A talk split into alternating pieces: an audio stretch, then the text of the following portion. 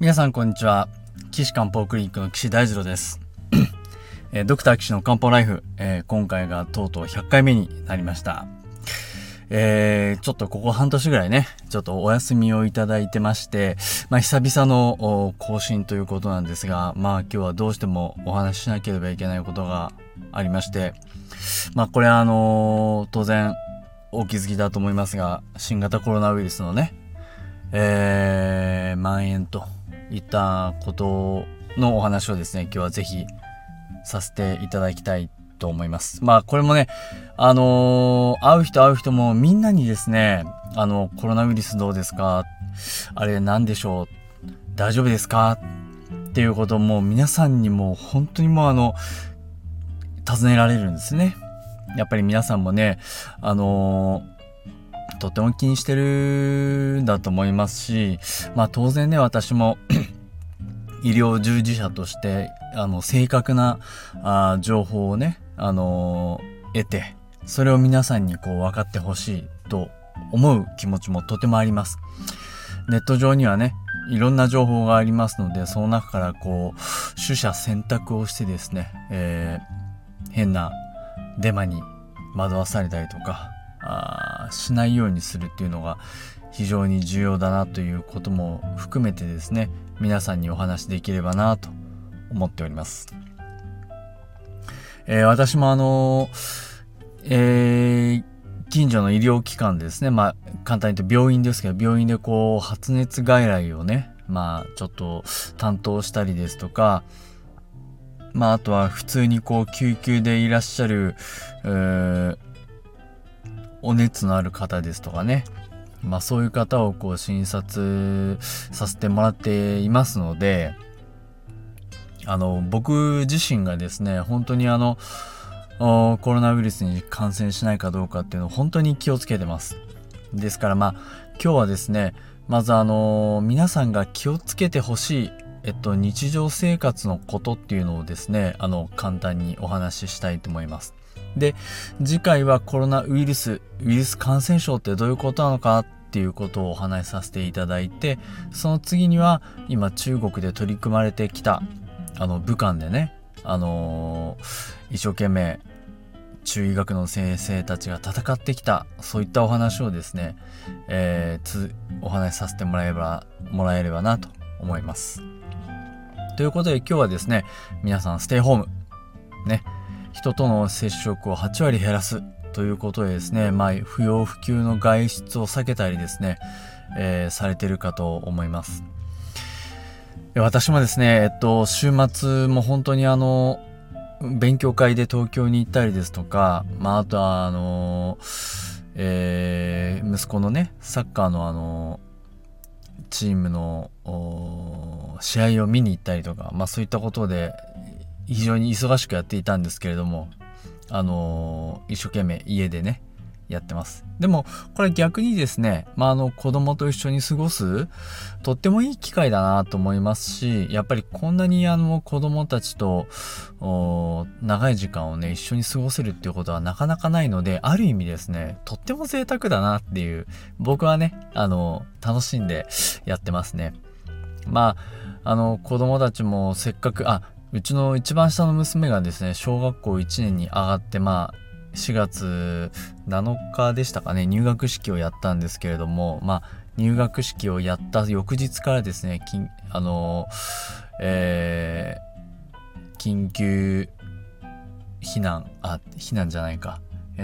発令されまして、で学校をね行けなくなっちゃったんで、本当にお友達と一緒に遊んだりとか、そ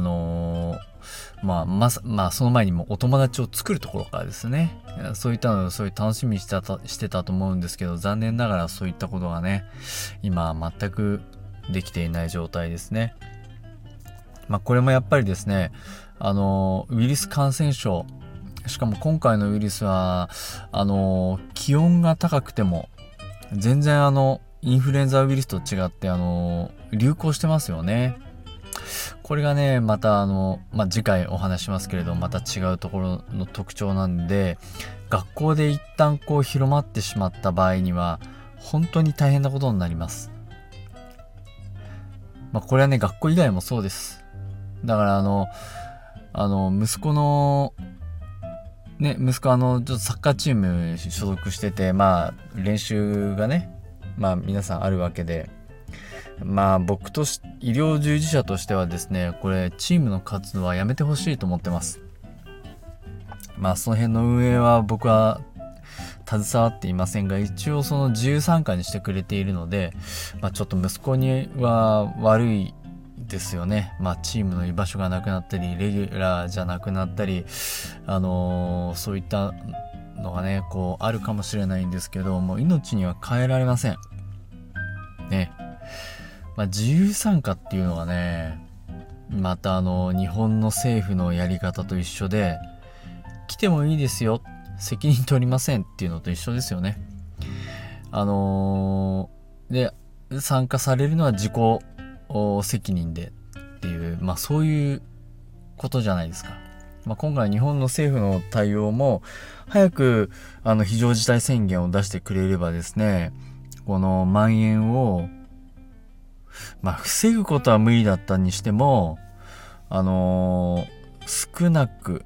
狭くさせることはで可能だったはずなんですよ。いや、ただその緊急事態宣言発令して、まあ一番簡単なのはあれですよね。お店の自粛ですよね。お店の自粛をお願いすると、その分の補償をしなければいけないので、でも保証はしたくないから、お金がいっぱい出てくからね保証はしたくないから緊急事態宣言出しませんってやってたうちにどんどん広まって取り返しがつかないことになってるっていうのは今の状況ですから、まあお医者さんから見たらですね、何やってるんだという印象でなりません。ただまあこれはね、僕はその国のお金云々ということは全く知りませんから、まあ一医療者、末端のね、一番先端の最前線にいる医者としてはですね、何やってくれてんだっていうこう印象で仕方がないです。ですからこのさっきのサッカーチームの話もそうですけど、こう本当ね、皆さんこう勇気を持ってですね、どうにかこの日本はね、できる、日本国民の皆さんはできるっていうのは分かってますから、まあ、頑張ってやっていきましょうと思っております。それでですね、今回のコロナウイルスとっても良かったなと思ってるのはですね、アルコール消毒が効きますって、そういうことなんですね。ウイルス、まあ簡単にこう、まあちっちゃい粒と思ってください。ウイルス、その中にはこう DNA が入ってますけど、その周りにですね、エンベロープっていうタンパク質の膜があって、それがあるおかげでウイルスが保たれてるんですよね。で、アルコールを吹きかけるとですね、そのタンパク質が壊れるわけですよ。ぐしゃっと変性してしまうんですね。性質を失ってしまうんです。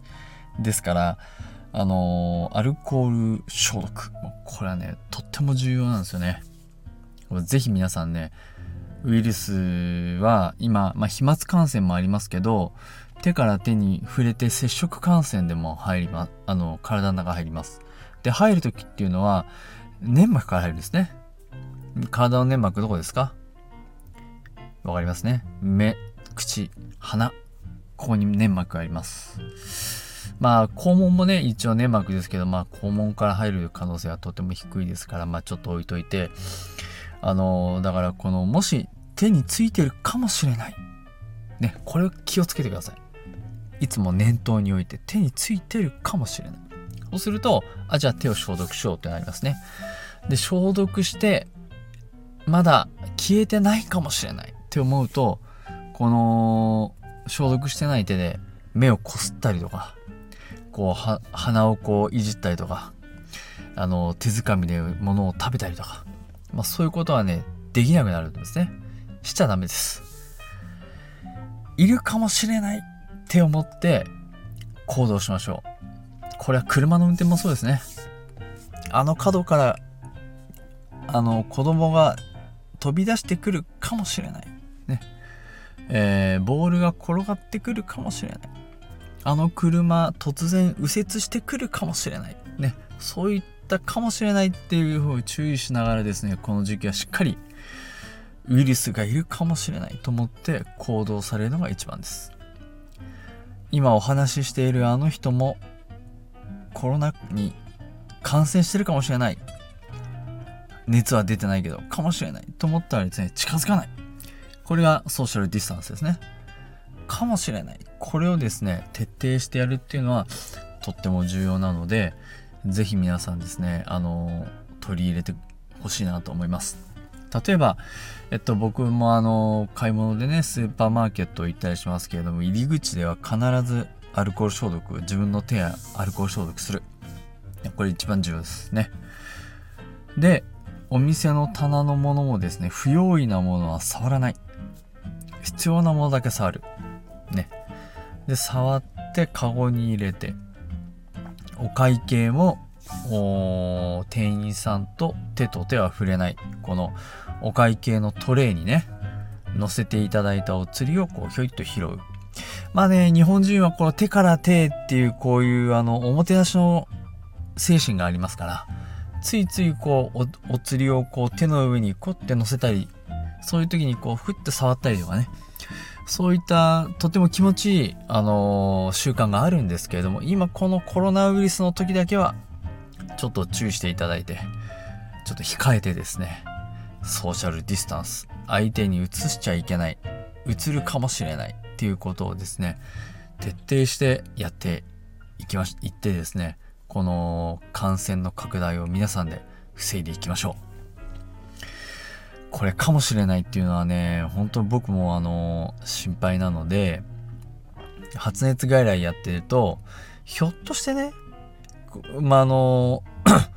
検査的には数値出てないんだけれども CT 見てもすりガラス状陰影ないんですけど、